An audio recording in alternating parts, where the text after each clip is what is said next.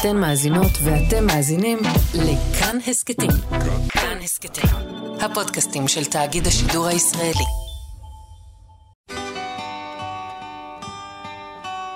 בלוקבאסטר עם זוהר אורבך.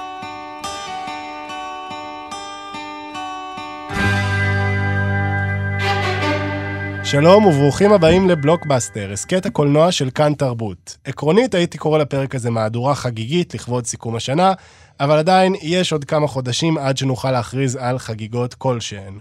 ובכל זאת, בואו נציין שנייה מועד שאני תמיד מחכה לו מדי שנה, סיכום השנה הקולנועית. אבל לא רציתי לעשות את זה לבד. איתי כאן היום פבלו אוטין, מבקר הקולנוע של עיתון הארץ, ובנימין טוביאס, מבקר הקולנוע של ידיעות אחרונות. שלום, העיתון- שלום. שלום, שלום. שלום בנימין, שלום פבלו. שלום. העיתון של המדינה, העיתון לאנשים החושבים. גילוי נאות, פבלו היה מרצה שלי בתואר הראשון, פעם אחת הוא נתן לי 96, פעם שנייה הוא נתן לי 100, וכאות הוקרה, אותו אני לא אשאל את השאלות הקשות היום. אתה תתכונן, בנימין. אני לא. הופה, אני יכול לתת לך מאה עכשיו. אני אוהב שאלות תודה קשות. רבה לך. אה, נראה לי הגיע הזמן שאתה תבחן אותי, לא? זה כן? זה ההזדמנות. אני אצטרך לחשוב על איזה שאלה או שתיים, אבל באהבה. עכשיו, תשמעו, אני לעיתים נדירות מביא לכאן מבקרים, אוקיי? בין השאר, בגלל שיש המון אנשים שקשה להם עם מבקרי קולנוע. לכם יש מושג כאילו על מה אני מדבר, או שהמצאתי המצאות? תראה, כל הזמן רק מבקשים ממני הצעות לסרטים, כאילו אני כמו המדריך הלאומי, ואז אז זה הכיף הגדול, כי אז אני שואל, כמובן אתה לא יכול להמליץ סתם על סרט טוב שראה, אלא איזה סרט אהבת, ואז אתה כמו נכון. aggregator כזה, היה אתר כזה בראשית ימי האינטרנט, נראה לי, אה, קראו לו זה Movie Critic או משהו, כאילו היה אתר כזה שהכנסת עשרה סרטים שאתה אוהב, תכלס גוגל עושה את זה היום וגם בנטפליקס, אבל זה היה ממש טוב, ואז הוא היה מוציא לך את הסרט שאתה צריך לראות. אם אהבת את זה, אתה בטח בדיוק. אבל, אבל, אבל, אבל לנסות להיות קצת יותר מתוחכם מזה, כלומר לא אם אהבת מהיר ועצבני אז uh, תאהב את מהיר ועצבני כן, 2, שתיים. כאילו, כאילו משהו קצת יותר. חוץ מזה, יש אנשים שיש להם ממש טינה בדרך כלל לקוב... אה, ל- ל- למבקרי תרבות, ואני מוכן להגיד גם לתרבות בכלל. אה, וזהו, בדרך כלל זה גם מגיע מהאנשים שלא בהכרח צורכים את זה יותר מדי. אחת הבעיות שיש למבקרי קולנוע זה שאנחנו בעמדת כוח. ויש משהו מאוד כוחני, זה נשמע נורא, כי אנחנו סך הכל כאילו, הבמאים, במאיות, שחקניות, שחקנים, כולם מקבלים את כל המחיאות כפיים ואת הפרחים ואת הכבוד ואת התהילה, ואתה בתור מבקר קולנוע סך הכל כזה כותב את הדעה שלך על הסרט, ו... אה, אז איפה הכוח? כאילו, הם מקבלים את כל הזה. אבל, אבל בסופו של דבר, אתה, אתה בעמדה לא רק של כוח, אלא כוחנית אפילו. כי אתה יכול לקבוע אם סרט אה, טוב או רע, או מה גרוע בו וזה. ו, ואני חושב שאני מנסה להיות מודע לכוחניות הזאת כמה שאפשר, ולנסות להרגיע אותה. כי סרטים בשבילי, ואני מקווה שבשביל הרבה אנשים גם, הם חשובים במובן הזה שהם עוזרים לנו להבין את העולם, להבין את עצמנו, לחשוב על עצמנו, אז זה מעבר אם סרט טוב או סרט רע. השאלה אם, אם יש לו משהו מעניין בדיאלוג הזה שאתה מנהל בתור מבקר קולנוע, עם הסרט שאתה יכול להעביר אותו, להעביר את זה לקורא כדי שהוא יעשיר את החוויה שלו גם. קולנוע זה שיחה. כלומר, סרט שאולי לא אהבת תוך כדי צפייה, אחר כך אתה חושב עליו ואוהב אותו. סרט שהוא אולי מלהיב, אתה אחר כך חושב עליו ואולי בעצם הוא לא מוסרי. ושוב, יש אנשים שלא רוצים לקחת חלק בשיחה הזו, וזה בסדר, אה, אבל אנחנו פה בשביל להמשיך אה, לנהל אותה, גם בעיתות מלחמה ומשבר. אנחנו התכנסנו כאן לסיבה מאוד מסוימת. אנחנו פה כדי לסכם את שנת 2023 בקולנוע עם חוק אחד מאוד בסיסי.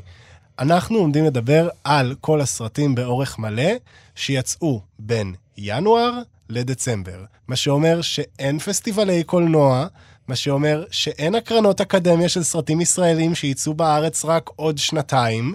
וגם זה אומר שהסרטים שבמקרה זכינו לראות לפני כל שאר עם ישראל, שיצאו רק עוד כמה חודשים, גם הם לא בתחרות. אפשר להגיד על זה משהו? בוודאי. אני, אין, אני, אני קודם כל מברך ומנשק את רגליך, מה שנקרא בדברים האלה, שסיכום שנה ישראלי צריך להיות לפי תאריך ההפצה הישראלי.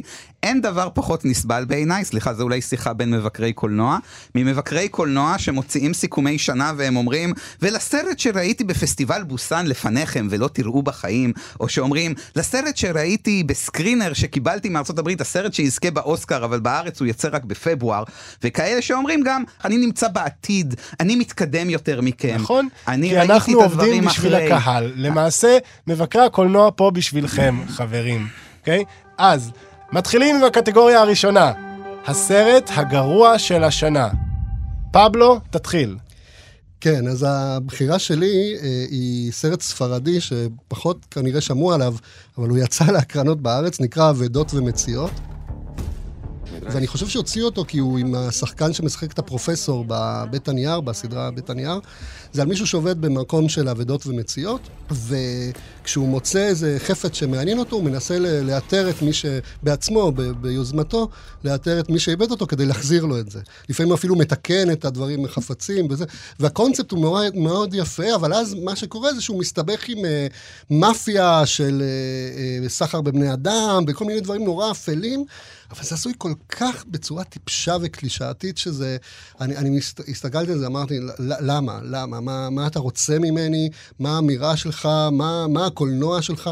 זה היה משהו שהוא באמת היה, אה, היה גרוע. זה לא ידבר לאף אחד, אני שמח שאפילו רוב האנשים לא שמעו על הסרט. לא שמעתי על הסרט הזה כל השנה. לא, אין לי אבל, מושג אה, מה זה. אז סורי שאני לא בא ואומר, אוי, הסרט הגרוע של השנה היה משהו שכולם ראו, אה, אבל, אבל בהחלט במקום שני היה... את אולי חתונה, הסרט הכאילו קומדיה רומנטית עם אה, אה, ריצ'רד גיר. ו... לא מצחיק ולא רומנטי. בדיוק, זה היה לא מצחיק ולא רומנטי, זה, זה היה נורא. זה הזמן אגב לומר, אפרופו ריצ'רד גיר, בקצרה אני אגיד שעכשיו יצא, לה- עלה בנטפליקס ישראל, אישה יפה, שלמעלה מ-30 שנה אחרי, הוא הגיע למקום השני בטבלת הסרטים הנצפים ביותר בנטפליקס טוב, ישראל. הוא עובד. ארנון מילצ'ן גם עשה דברים טובים, חוץ מ... טוב, לא משנה, לא ניכנס לזה. אני כל כך אוהב את ארנון מילצ'ן. בנימין, תורך. מה הסרט הגרוע של השנה מבחינתך? אז uh, כרגיל אני אהיה ההפך מפבלו במובן הזה שזה סרט שכולכם מכירים ואני אהיה מה שנקרא עצלן ולא אשקיע כמו דיסני, אהה הנה הרמז.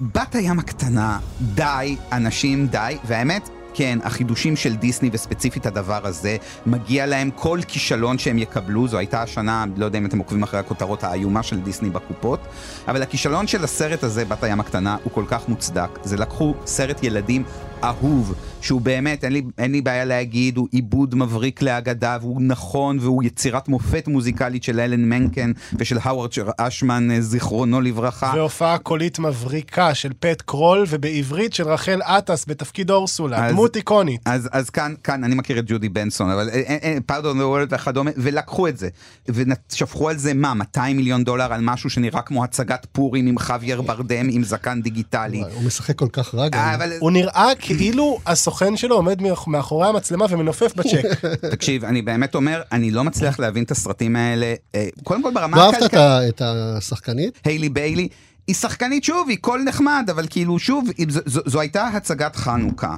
שאני באמת לא מצליח להבין, עזבו רגע את הסיפור של איכות קולנועית, אני לא מצליח להבין ברמה התקציבית, כלומר, היא יצאה ארבע שנים לפני, יצאת הגרסה של מלך האריות, שהיא גם איומה, אבל לפחות במלך האריות אתה רואה שהתקציב הלך לאפקטים של החיות מדברות, כאילו מאוד אכפת לי לראות קרפד מדבר, אבל בסדר, אני מבין איפה הלך, איפה הלכו 250 מיליון דולר. כאן זה בגרין סקרין, שנראים כאילו נעשו באולפנים כאן בפתח תקווה, יש סט אחד, יש סט שני של ארמון, יש... תחפושות גרועות, וכל זה עלה 200 מיליון דולר, ו- ואנימציות מאוד לא טובות. אנימציות מאוד לא טובות, פלאונדרס נראה מזעזע, הוא נראה כמו, היה, היה פעם סרט אנימציה ישראלי של מאוורר כזה. המאוורר האמיץ. האוורר האמיץ, נראה ככה.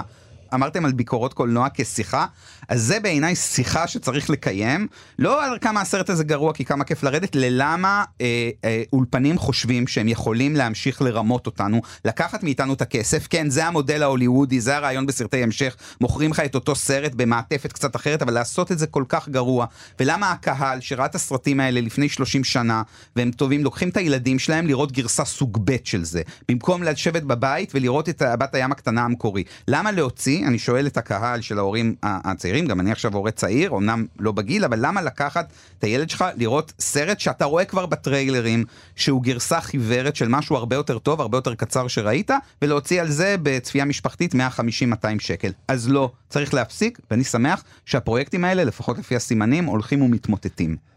אז יש לנו כאן אחד שהביע אדישות כלפי הסרט הגרוע ביותר של השנה. אדישות, שלא לומר תימהון, יושב מול הסרט וכמו ילדה עם שתי צמות שואל למה. יש כאן אחד שישב מול הסרט הגרוע ביותר שהוא ראה השנה, וזעם. יצא אדום יותר מהסרטן סבסטיאן. שהוא אגב היחיד ששם יש לו הופעה קולית לא רעה.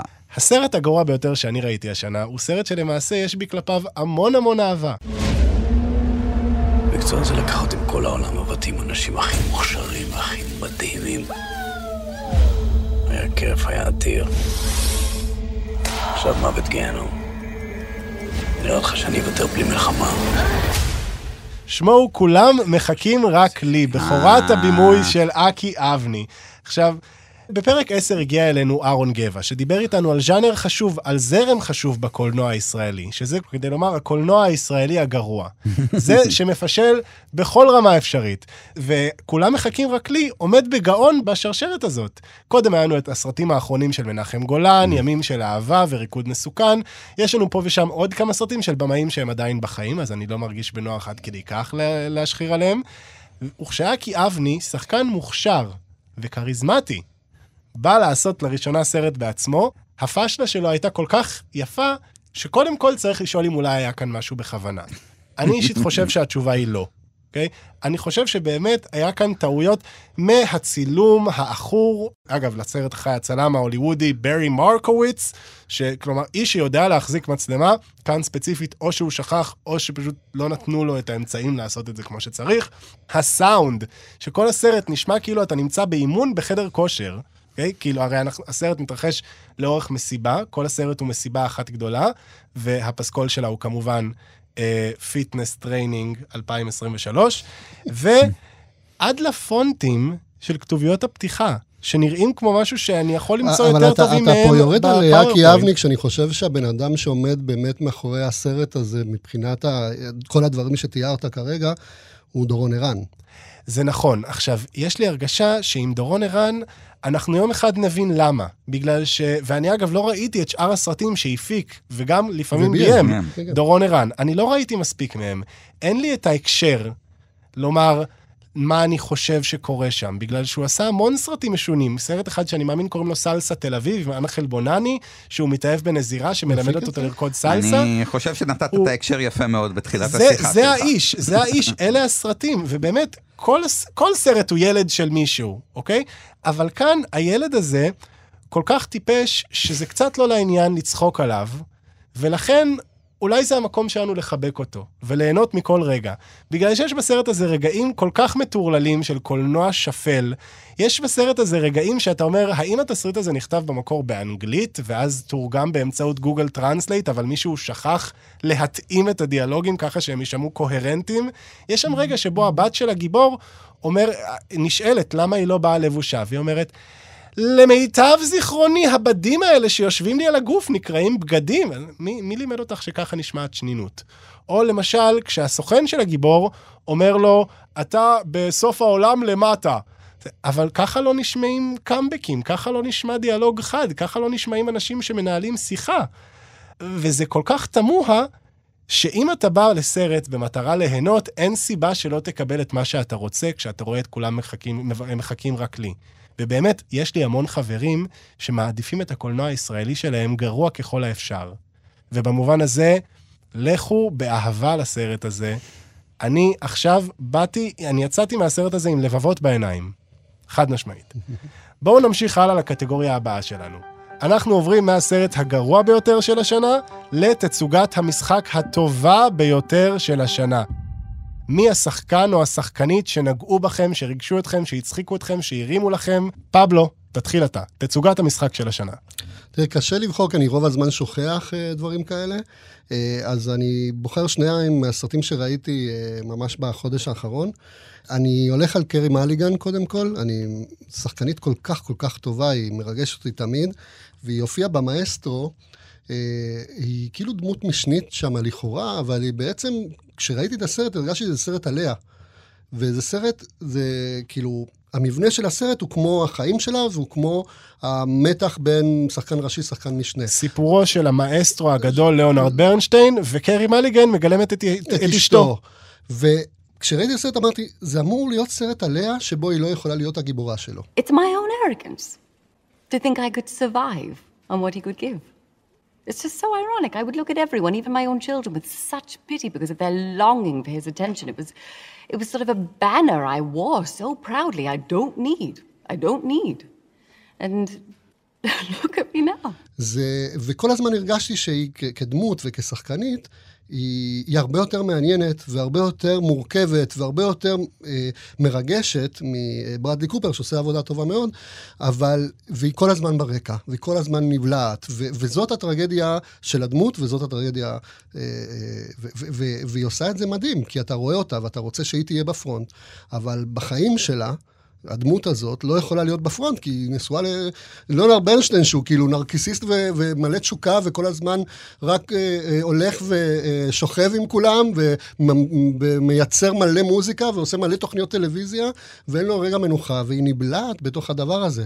וכדמות שהיא נבלעת ונקברת מאחורי אה, אדם גדול, מה שנקרא, אה, קרי מלגן הצליחה לתת כאילו דמות סופר מלאת רגש ומלאת רבדים, ו- ושאתה רוצה לראות אותה עוד שם, ואתה אתה מרגיש כלפיה, ואתה רואה כמה היא מדהימה. כאילו, לא רק בתור שחקנית, אלא בתור דמות שאתה רוצה שהיא תהיה, ש- שמגיע לה יותר, מגיע לה יותר. אני רק אגיד אמירה לגבי מליגן, שמליגן היא יכולה להיות, סליחה, שחקנית מעצבנת. כלומר, היא, היא, יש בה משהו stuffy. ואני חושב ש... ושוב, אני יודע שהרבה זה שיחה על המאסטרו, ששוב, הוא לא מסרטי השנה שלי, הוא לא בטופ 10, אבל אני חושב שהוא סרט יותר נבון מ... עכשיו שהוא עלה בנטפליקס, טיפה מהשיחה עליו, כלומר, זה לא עוד ביוגרפיה, זה ש...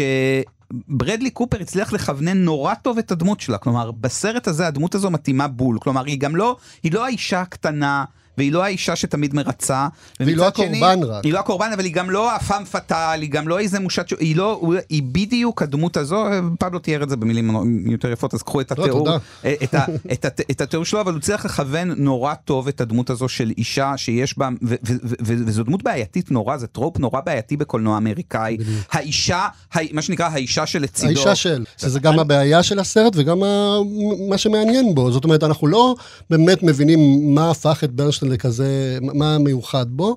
הסרט מתעסק יותר בקשר שלו עם אשתו, ואז מליגן באה ונותנת את ה... זה הזמן לומר הכוח הזה. שברדלי קופר נתן למליגן חסד אחד, ב- שבתעשייה הוא נחשב לכתר גדול מאוד שאפשר לקשור לראשה.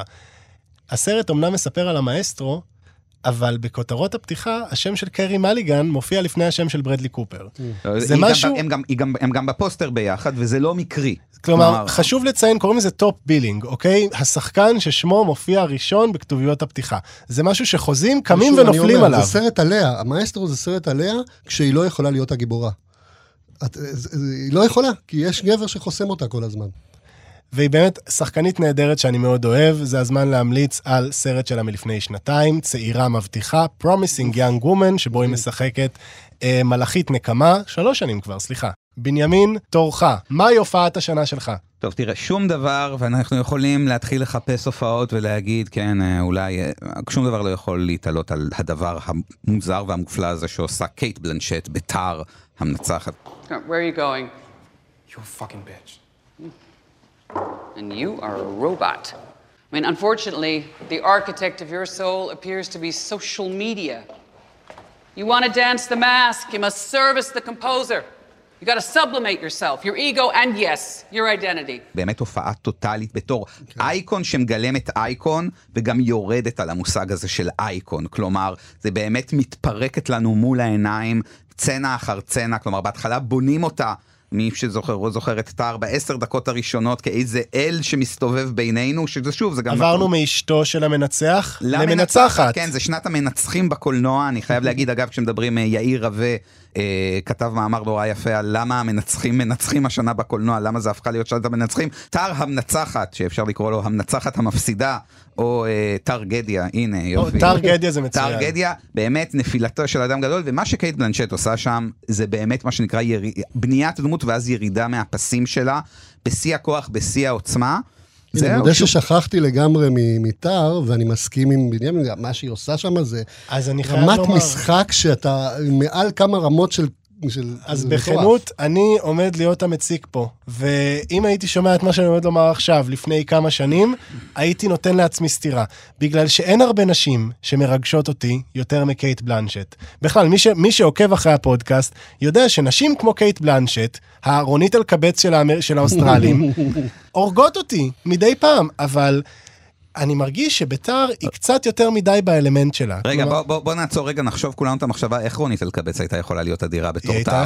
אתה יודע מה? לא, אני חושב שהטרה הישראלית האמיתית, שימו לב, לכו משהו כמו 20, קצת יותר, שנה אחורה, גילה אלמגור הייתה יכולה להיות טר משוגעת. גילה אלמגור הייתה יכולה להיות כל דבר, זה גם עניין, היא גם הייתה יכולה להיות קרי מליגן וגם הייתה יכולה להיות ברבי. נכון. היא יכולה להיות כל דבר. אבל אני רק רוצה להגיד, נעצור נעצור. ונגיד חד משמעית, רונית הייתה יכולה להיות מנצחת מפוארת בטר הישראלי, אבל העניין הוא שקצת יותר מדי נוח לה כבר, לקייט בלנשט, להיות הדיבה הכועסת. כמובן שהיא הרבה יותר מזה בטר. לא, היא הרבה יותר מזה. הפרצוף שבנימין עושה עכשיו, תשמעו. לא, אני... אה, אבל פשוט היא עם הקול החלק שלה, ועם הרגעים שבהם היא יודעת בדיוק איך לעשות את ההתחרפנויות האלה.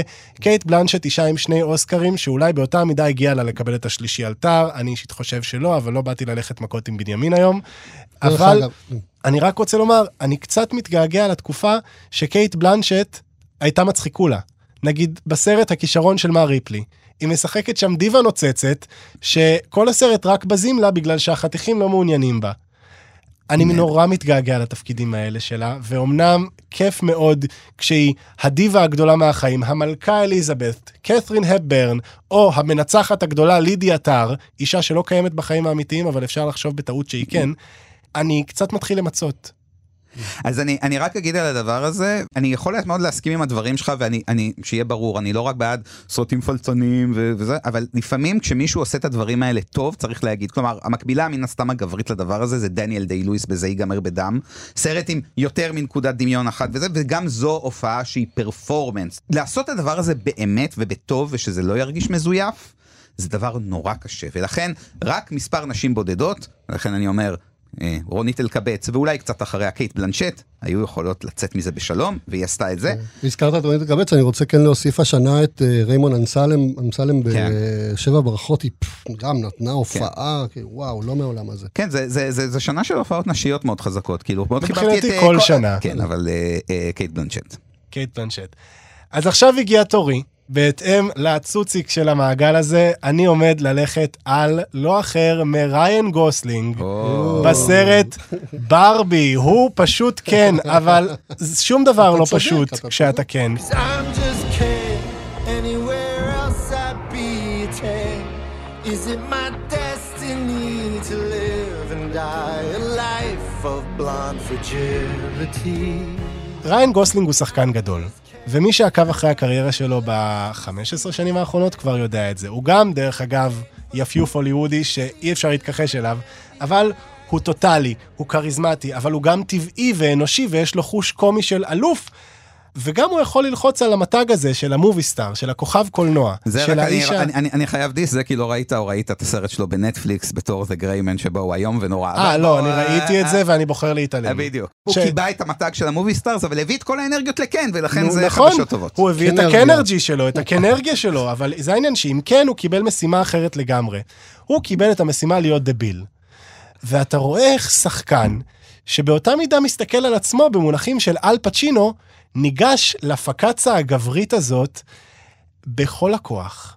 הוא לא רואה בעיניים, הוא מתמסר אגב, לדביליות, הוא זה שהוא היה מתמסר כל כך כל כך לקמפיות. טוב בברבי זה גם בעיה, כי הוא הוא גנב את הסרט. הוא גנב את סרט שהיה הסרט, אמור להיות על... סרט חגיגת הנשים הגדולה של שנת 2023. הוא עקרונית הפך את הסרט הזה למופע של ריאן גוסלינג.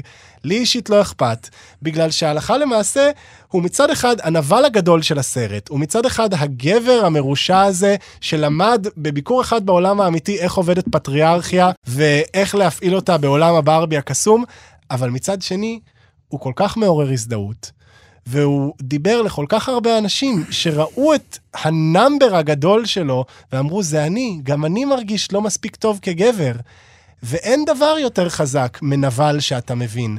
בשבילי, אין דבר יותר חזק מ number מוזיקלי גדול, קמפי וצבעוני, כמו I'm Just Ken, שריין גוסלינג נכנס אליו בכל כך הרבה השקעה, שאני אומר שמישהו כבר עכשיו ישמור לאיש הזה פסלון זהוב. אני אגב, אני ראיתי חלק ניכר מהסרטים שהם בדיבור לאוסקר של השנה.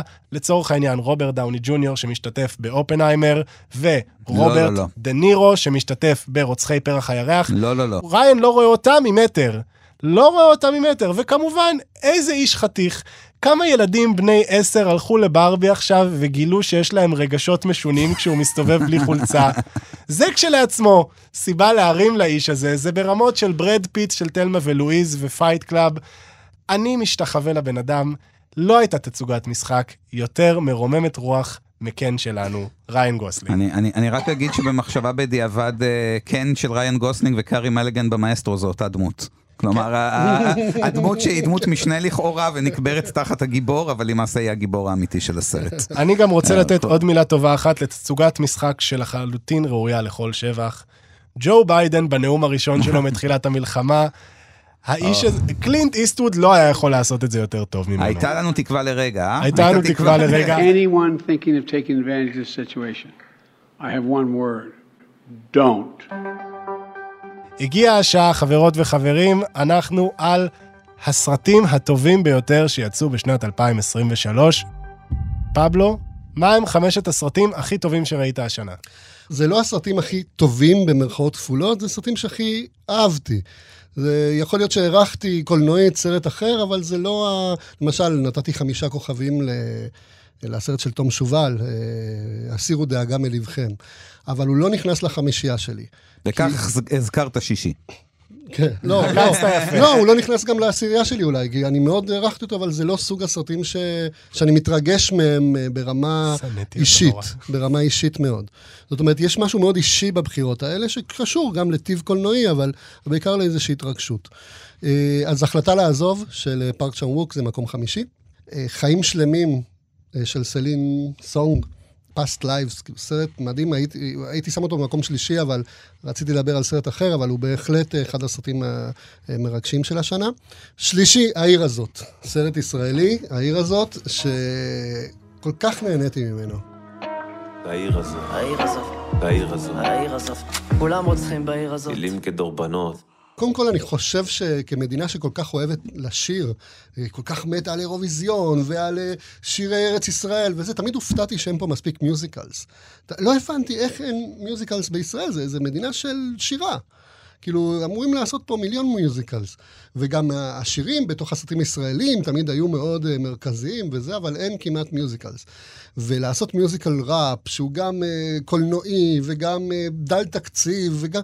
זה פשוט אה, העיף אותי, העיף אותי הקצב של הסרט הזה, ה- האופן שבו באמת השירים הם כיפים גם. נכון, תסריטאית, הוא קצת כזה קלישאתי והכול, אבל זו חוויה קולנועית אה, ממש ממש כיפית. אז הוא מבחינתי כהישג, אה, הוא אחד הדברים שאני הכי שמחתי שנעשו פה.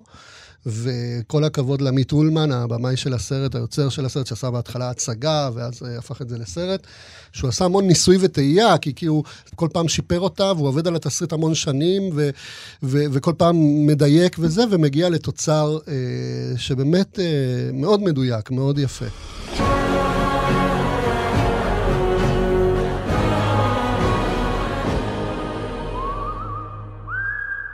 סיימנו את המקום השלישי ועוברים למקום השני.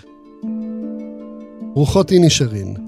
מעט מאוד סרטים ריגשו אותי כמו רוחות איני שרין, על חברות ועל החיים ועל משמעות החיים, והכל דרך אה, מערכת יחסים נורא מטומטמת כביכול בין שני גיבורים אה, שחיים באיזשהו אי נידח כזה, כפר נידח באירלנד, ו, וזה כאילו סרט על, על קטנוניות כאילו של בן אדם שלא רוצה לדבר יותר עם החבר הכי טוב שלו, כי הוא רוצה לעשות משהו משמעותי בחיים שלו, והוא חושב שהחבר הכי טוב שלו מעכב אותו. If I've done something to you, just tell me what I've done to you. I just don't like you no more.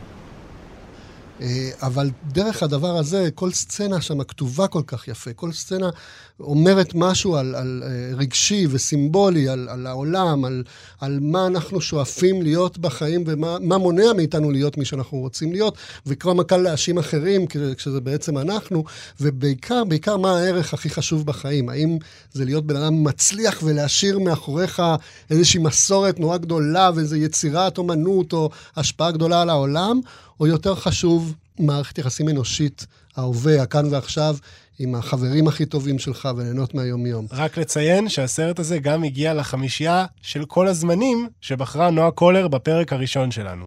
וזה באמת סרט נפלא, זה באמת כאילו מבחינת כתיבה ומשחק ו- וחוכמה קולנועית, שזה לא וירטואוזיות, אבל בעדינות הבן אדם מצליח לבנות עולם כמעט כמו של האגדה, אה, מרטין מקדונה.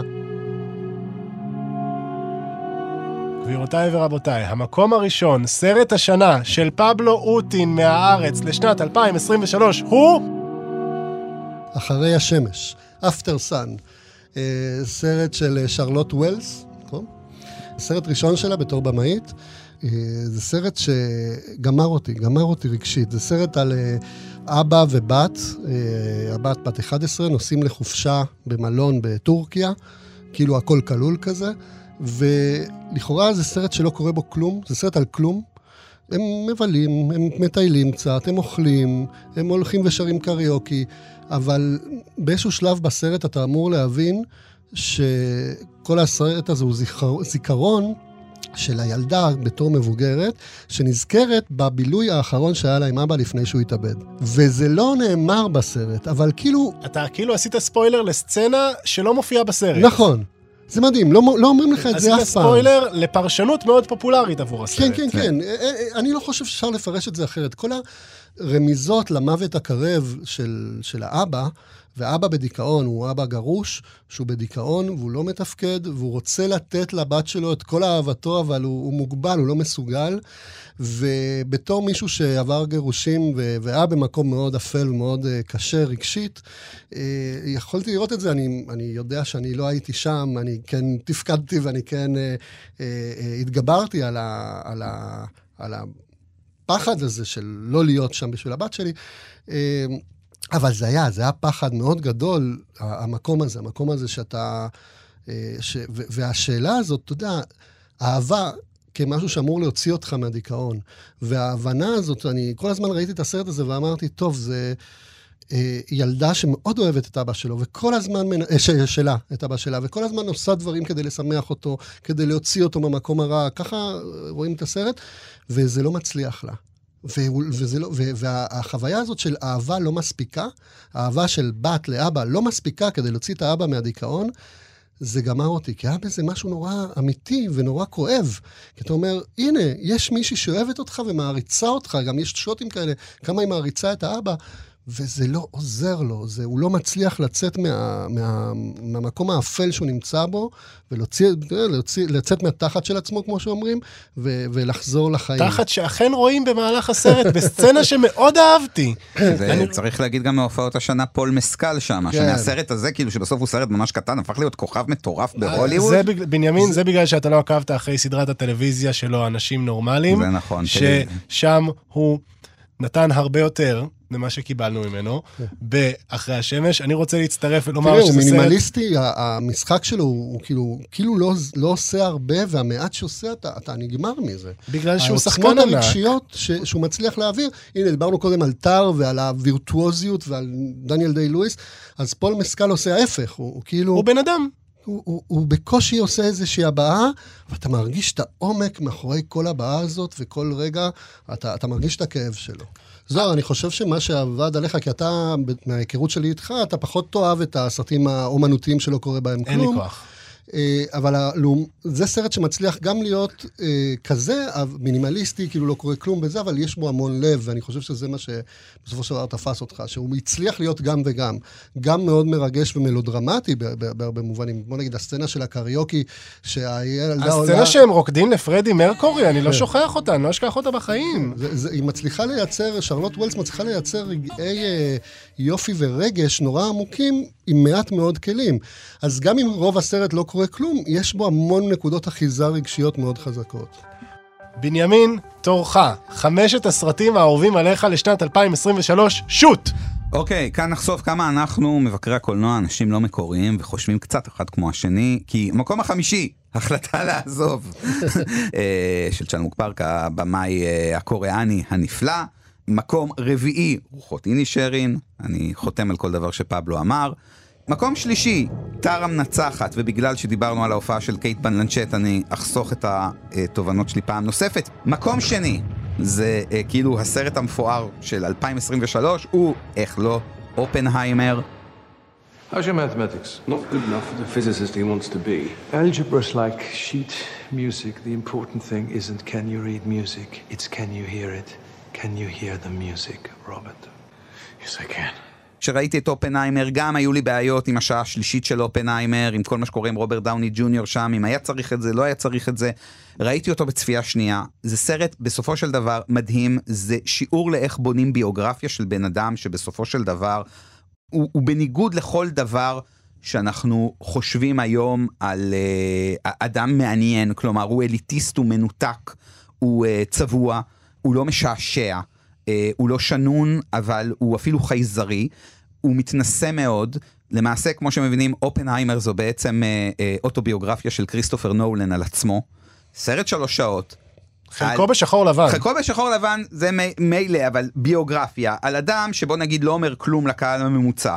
עוסק במוסר במלחמת העולם השנייה ובפיזיקה גרעינית. והסרט הזה משיג כמעט כמו ברבי. טוב, מה... אבל זה גם קצת בזכות ברבי. אני לא קונה את זה עד הסוף.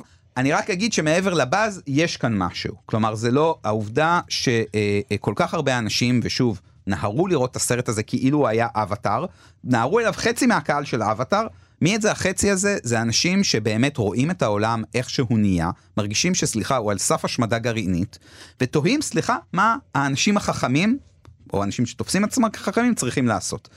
זה סרט מדהים, ההופעה של סיליאן מרפי מדהימה בו. כן, יש בו בעיות, כן, אפשר להגיד, אבל זה כמו, אני, אני תמיד מרגיש שזה כמו האנשים שרואים את יונית לוי מראיינת את ביבי ואומרים איזה שאלה היא הייתה צריכה באמת לשאול, תתמודד אתה, תעשה אתה ביוגרפיה מפוארת של ממציא פצצת האטום במשך שלוש שעות ותעשה אותה מעניינת. יונית לוי, הכריסטופר נולן של התקשורת הישראלית, ממש, שמעתם את זה פה. ממש, לגמרי, אה, אני הולך, היא גם קצת דומה לסיליאן מרפי, יש משהו. כן, אני לגמרי רואה את זה. Are we saying there's a chance that when we push that button, we destroy the world? Chances are near zero. Okay, המקום הראשון. המקום הראשון, מה שנקרא, אחרי שהלכתי על שני הסרטים המפוארים, אני בוחר בסרט ששוב, לא קטן כמו הסרט של פבלו, אבל קטן יחסית אליהם, קרבה של לוקאס דונט. הסרט הזה הוא uh, קצת uh, השיר אנחנו שנינו מאותו הכפר בגרסה הקולנועית שלו כלומר אני אין לי בעיה כאן לספיילר זה סרט על אוקיי. לא אני עוצר את בנימין עכשיו כי הוא כמעט עשה לי ספוילר וזה סבתא שלי עשתה לי לפני שאני ראיתי את הסרט. אז אני לא אחרי אז, שמישהו אז, עשה לה הרצאה על הסרט לי, הזה. תן לי ללכת בשדה המוקשים הזה כן. הוא סרט שמתרחש באזור כפרי בבלגיה הוא עוסק בשני חברים טובים והוא עוסק גם, אני אגיד, באובדן, והסרט הזה, לא אמרתי של מי, אולי של הכלב. ומה שאני באמת אוהב זה סרט עונתי, זה סרט שקורה לאורך עונות השנה, אה, קצת כמו ציור, סרט שעוסק אה, במידה רבה בעובדה שהחיים נמשכים. לא משנה מה, העונות מתחלפות, הפרחים צומחים, ואם מישהו חושב ששוב, בהתחלה חשבתי, אמרתי לעצמי כשעשיתי את הדירוג top 10, שהוא יהיה איזה מקום חמישי-שישי בסרטי השנה שלי, אני אשים את אופנהיימר, אשים את טאר בצמרת, אבל בסופו של דבר לא, אני אגיד מה שאני חושב, ואני שוב מכיר אנשים מעוטף עזה, ואנשים שחיו, כשמדברים על הרעיון של אובדן במקום היפה ביותר בעולם, שבו כמאמר הקלישאה החיטה צומחת שוב, אז בסרט זה הפרחים צומחים שוב. זה אה, מאוד מהדהד. ולכן הסרט הזה הולך איתי. הוא סוחט רגשית, הוא מטלטל בלב, אני יודע שיש אנשים, טוב אני אתן לפבלו אולי דבר אופוזיציה, אבל לא, אנשים לא, שרואים בו, אני, אני בקואליציה, רואים, רואים בו מלודרמה פשוטה, כי אין מה לעשות, הוא עושה כאילו בנושא הכי כואב שיכול להיות. אה, אני לא רואה את זה ככה, אני חושב שהוא עושה את זה שלוקאס דון, שהוא במאי בלגי מאוד מוכשר. ומאוד חכם, מאוד צעיר, עשה לדעתי בערך בן 35, הוא עושה סרטים מאוד בוגרים, עשה לפני זה את נערה. עשה כאן סרט יוצא מן הכלל, יפהפה, כן, סוחט רגשית, לא לכל אחד, לא מצחיק כמו ברבי. אבל כן. מעטים הם הסרטים המצחיקים כמו ברבי. אני רוצה להצטרף לבנימין, קרבה סרט שראיתי גם לפני כבר קרוב לשנה, והוא שבר אותי. ואני עד עכשיו מסתובב עם לב קצת שבור בגללו. אני גם רוצה לומר שהוא מזכיר באיזשהו מקום את רוחות טיני שרין, בגלל שבבסיס mm. שלו זה סרט על שני חברים שמחליטים שהם לא חברים יותר. כן. אחד מחליט להיפרד מהשני, ואנחנו לא רואים את הסיפור הזה, למרות שאני בניגוד אליכם חייב לומר, אני קצת יותר קרוב בגיל לילדים בני ה-12 האלה. אני עדיין זוכר מה זה, כשחבר בגדול אומר לך בפרצוף, אני לא חבר שלך יותר, תניח לי. זה הבסיס של החוויה הרגשית בסרט הזה, וזה מה ששבר לי את הלב. יותר מזה, זה סרט על ילד שצריך להתמודד עם העובדה שהוא כנראה לא מספיק גבר בשביל שאר הילדים שאיתו בכיתה. וזה משהו שהדהד לי כן. רגשית כל הסרט. שוב, זה באמת סרט שהוא כל כולו חיבוק וסתירה אחת גדולה בשביל הקהל שלו. זה ממש סרט שמבקש שתבכה. יש שם סצנה אחת שאתה ממש רואה את לוקאס דונט מאחורה אומר, "ת- כאילו, ממש עם השרביט של טרה מנצחת, אומר, ועכשיו לבכות. וזה עבד לו פרפקט. בשתי הפעמים שראיתי את הסרט, ישבתי ובכיתי. סרט נהדר, נהדר, נהדר, ואני גם רוצה לציין את השחקנית אמילי דקאן שמשתתפת בו, שחקנית בלגית יפהפייה, שמגלמת את האימא של אחד הילדים, והיא גם נשארה איתי עד היום, פשוט בגלל שהיא גילמה את אחד התפקידים הכי קשים שאפשר לגלם, בן אדם אמיתי. ועכשיו... יכול מאזין- להגיד משהו? בוודאי. מה החמישייה שלך? טוב ששאלת. קודם כל, שני סרטי 2022 שהגיעו אלינו באיחור, אחד מהם זה קרבה שבחר בנימין, במקום החמישי. אני לא ארחיב את הדיבור עליו בגלל שחלאס, אבל אחריו, במקום הרביעי, בבילון של דמיאן שזל.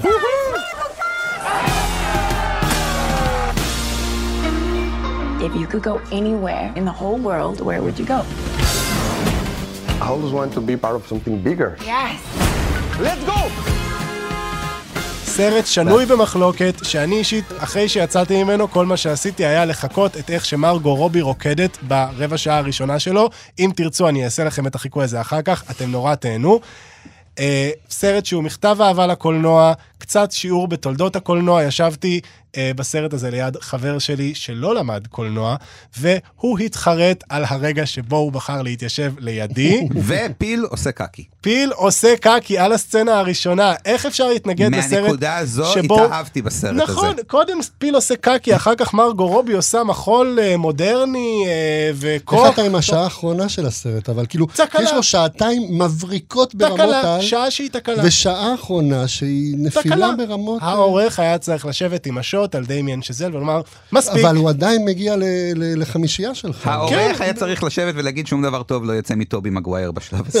זה סרט נפלא ונהדר, וזה שהוא לא מושלם, אני אגיד, כאמור, גם אני לא מושלם, אז מי אני שאשפוט את בבילון? משם אנחנו ממשיכים, שני סרטים במחיר אחד, האירוע הקולנועי של השנה, ברבי שביימה גרטה גרוויג, ואופנהיימר שביים כריסטופר נולן. עכשיו, בנימין דיבר מספיק על אופנהיימר, אני רק אגיד, זה סרט נהדר אופנהיימר. זה סרט של שלוש שעות שערוך כמו טריילר, שזה כלי קולנועי לא כל כך חכם, שמנוצל כמו שצריך כאן. זה גם סרט שפשוט נהניתי ממנו. זה סרט שבידר אותי, וזה גם סרט שהביא מיליונים של אנשים לקולנוע כדי לראות שלוש שעות על מלחמת העולם השנייה. הדברים האלה לא קורים, בטח לא ב-2023, כשמיליארד דולר זה הסכום שאתה עושה אך ורק אם אתה מביא איזשהו גיבור על. הסרט הזה בא במחיר אחד עם ברבי, ואני כל כך נהניתי מהקרב הזה, של ברבי נגד אופנהיימר, הבנות נגד הבנים, ההיסטוריה נגד הפופ, הוורוד נגד השחור, פצצת האטום נגד הפמיניזם. היה לי כל כך כיף בגלל שהקרב הזה הוכיח שכבר קצת מיצינו את החלוקה הזאת של סרטים לבנים וסרטים לבנות, כי הבנות הלכו לראות את אופנהיימר, והבנים, כמו גדולים, באו לקופות ואמרו, שלום, ארבעה כרטיסים לברבי, בבקשה, ותקון עוד. אני נהניתי מהקרב הזה, ועוד יותר נהניתי מברבי, שכן, לקחה ב photo finish. למה? כי אני אוהב סרטים בוורוד, וכי אני אוהב סרטים שמחים, ואני אוהב סרטים פופיים, ואני אוהב שהסרטים האלה עושים את זה בשכל. וגרטה גרוויג, אישה שיודעת ללבוש ורוד, ועדיין לעשות כל מה שצריך כדי שניקח אותה ברצינות. זה סרט שמדבר על כל הציפיות של העולם מהאישה, באשר היא אישה. והוא לפעמים קצת אומר את זה יותר מדי פעמים, כמובן. אמריקה כן? פררה, כן, תודה לך. היה לה נאום מאוד מאוד uh, חוצב להבות בסרט, לשחקנית אמריקה פררה. It's too hard. It's too contradictory, and nobody gives you a medal or says thank you. And it turns out, in fact, that not only are you doing everything wrong, but also everything is your fault. וזה אמנם קצת מיצה את עצמו באיזשהו שלב, אבל קודם כל, אמריקה פררה היא ליהוק מבריק לסרט של ברבי. אמריקה פררה? אמריק... תעשה את זה שוב בבקשה. אמריקה פררה. אמריקה פררה, אני לא שחקנית- נוח לנכס בחזרה. אני רק אגיד שאמריקה פררה, הרי אין דבר יותר חכם מלהביא לסרט על ברבי את מי שהכרנו כבטי המכוערת. וזה ליהוק מבריק בעיניי, בטי לפיה. אבל אני כל כך נהניתי מהקרב הזה, וכל כך נהניתי מהאירוע הזה. אני כל כך אוהב כשסרטים הופכים למשהו שמדברים עליו. כמה זמן עבר מאז שכל העולם דיבר על סרטים, לא רק החנונים שיושבים פה בחדר, אלא גם החברה שלי מהתיכון. אבל זה לא המקום הראשון. כמו שכבר סיכמנו, מבקרי קולנוע הם לעיתים קרובות אנשים לא כל כך מקוריים. אז הנה אנחנו על הסרט חיים שלמים, סרט אוי. השנה שלי, שביימה סלין סונג. זה סיפור אהבה עדין ויפה על אישה שחושבת שהיא אולי פספסה את אהבת חייה בשעה שהיא נשואה לגבר שהיא גם מאוד מאוד אוהבת.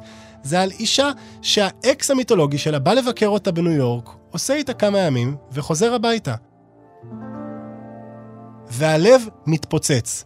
אני כל כך אוהב סרטים שמצליחים להיות מלודרמות סוחפות, אבל גם פשוט סרטים מאוד מאוד חכמים על הגירה, על אהבה, על זוגיות, על יצירה, על הכל, על החיים עצמם. אני כל כך אוהב את הסרט הזה, שמשיג כל כך הרבה במעט מאוד.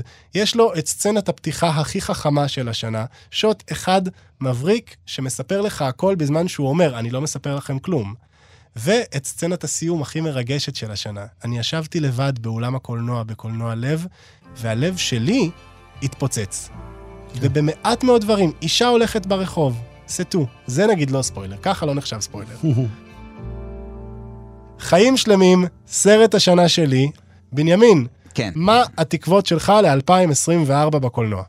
Um, לא, טוב, אז אם אנחנו כן עושים את הקטע של ראיתי סרט בפסטיבל וכדאי לכם uh, לראות, uh, יהיה סרט שיגיע עוד מעט, נקרא אזור העניין, שהוא uh, סרט נהדר, כאילו חותם גם, על זה. גם הוא מגיע קצת יותר מהולל, קצת יותר מדי מהולל מכאן, אז אנשים יתאכזבו, זה בעצם אה, אה, סרט חדש של ג'ונתן גלייזר, זה רודולף הס, אה, איך הוא ניהל את חייו אה, במחנ... בב- בבית היפה והמפואר. אה, על יד אושוויץ שכמובן לא רואים מה קורה שם בפנים. עכשיו הנה עוד פרט ביוגרפי איך החיים מתערבבים, אני ראיתי אותו בחמישי באוקטובר, כלומר ראיתי אותו יומיים לפני פסטיבל חיפה נגמר בשביעי באוקטובר, אה, והכל מתחבר, אני חייב להגיד, גם ג'ונתן גלייזר אגב אה, בהקרנה יומיים אחרי השביעי באוקטובר חיבר בין הדברים.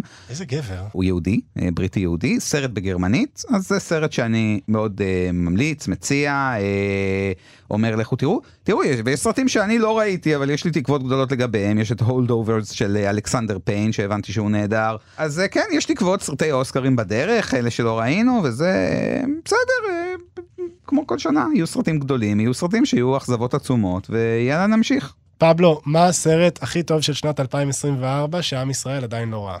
מודה, אני, אני לא, לא ממש עוקב, אני... פעם היה לי נורא חשוב לדעת מה יצא שנה הבאה ומה זה, איזה במאי עובד על איזה סרט, מה אני מחכה לו. אין לי עכשיו משהו, אני רק מחכה כרגע לאנטומיה של נפילה, גם עם uh, הולר. ולאחרונה אני לא מצליח לטוס לפסטיבלים בחו"ל, אז אני לא מצליח להתעדכן לגמרי בדברים. כן, ראיתי את אזור העניין, אני פחות מתלהב מבניין, סרט ממש חכם ומעניין, אבל הוא גם קצת, לדעתי, קצת uh, נכשל בכל מיני דברים, בעיקר לקראת הסוף. אז אני וואו. יכול לומר שאני מקווה מאוד שבשנת 2024 יעלה בארץ הסרט "אתה שם אלוהים? זאת אני, מרגרט". וזה סרט נפלא ונהדר, סיפור התבגרות של ילדה בת 12, משחקת שם רייצ'ל מקאדמס, שהיא חיה לי בלב מאז שאני הייתי בן שמונה וראיתי אותה בילדות רעות. היא גדלה להיות אישה נפלאה, לא ילדה רעה. סרט התבגרות מוצלח מאוד. אה, והוא מהטובים שראיתי השנה, אבל אני לא יכול לומר את זה כאן בהקלטה, בגלל שזה לא נחשב סרט, סרט שיצא בארץ מסחרית השנה. אני גם מקווה, אה, אני נושא עיניים לסרט מסכנים שכאלה, אוי, שביים כן. יורגוס לנטימוס בכיכו- בחיכובה של אמה סטון, אישה גם יקרה לליבי מאוד. יש כאלה שאומרים שאולי היא תיקח על זה אוסקר, יש כאלה שאומרים שהיא כבר עכשיו מפסידה ללילי גלדסטון מרוצחי פרח הירח, ויש כאלה שיגידו למי כבר אכפת מהאוסקר? מה אתם, חנונים? והתשובה היא? כמובן, כן. אכפת לנו. לנו, לנו. לפבלו, לבנימין ולי אכפת מאוד לא, אני, מהאוסקר. לי לא אכפת מהאוסקר. לך לא אכפת מהאוסקר? גם לא אוהב סיכומי שנה, ובאמת באתי כי אתה הזמנת. כן. באמת באתי כי אתה רגע, הזמנת. אבל רגע, למה כי אני הזמנתי? בוא כבר, בוא נלך על המחמאה עד הסוף, למה? למה? אני אוהב אותך. או, תודה רבה, בנימין. מה, אתה, יש לך משהו לומר להגנתך? אני כמו בסצנה הראשונה ב Past Lives, אני מסתכל מהצד, אני רואה את סיפור האהבה פה ותוהה אם יש לי עוד בקומבו. אני משוכנע שיש לך, בנימין. בנימין טוביאס מידיעות אחרונות, פבלו אוטין מהארץ, תודה שבאתם.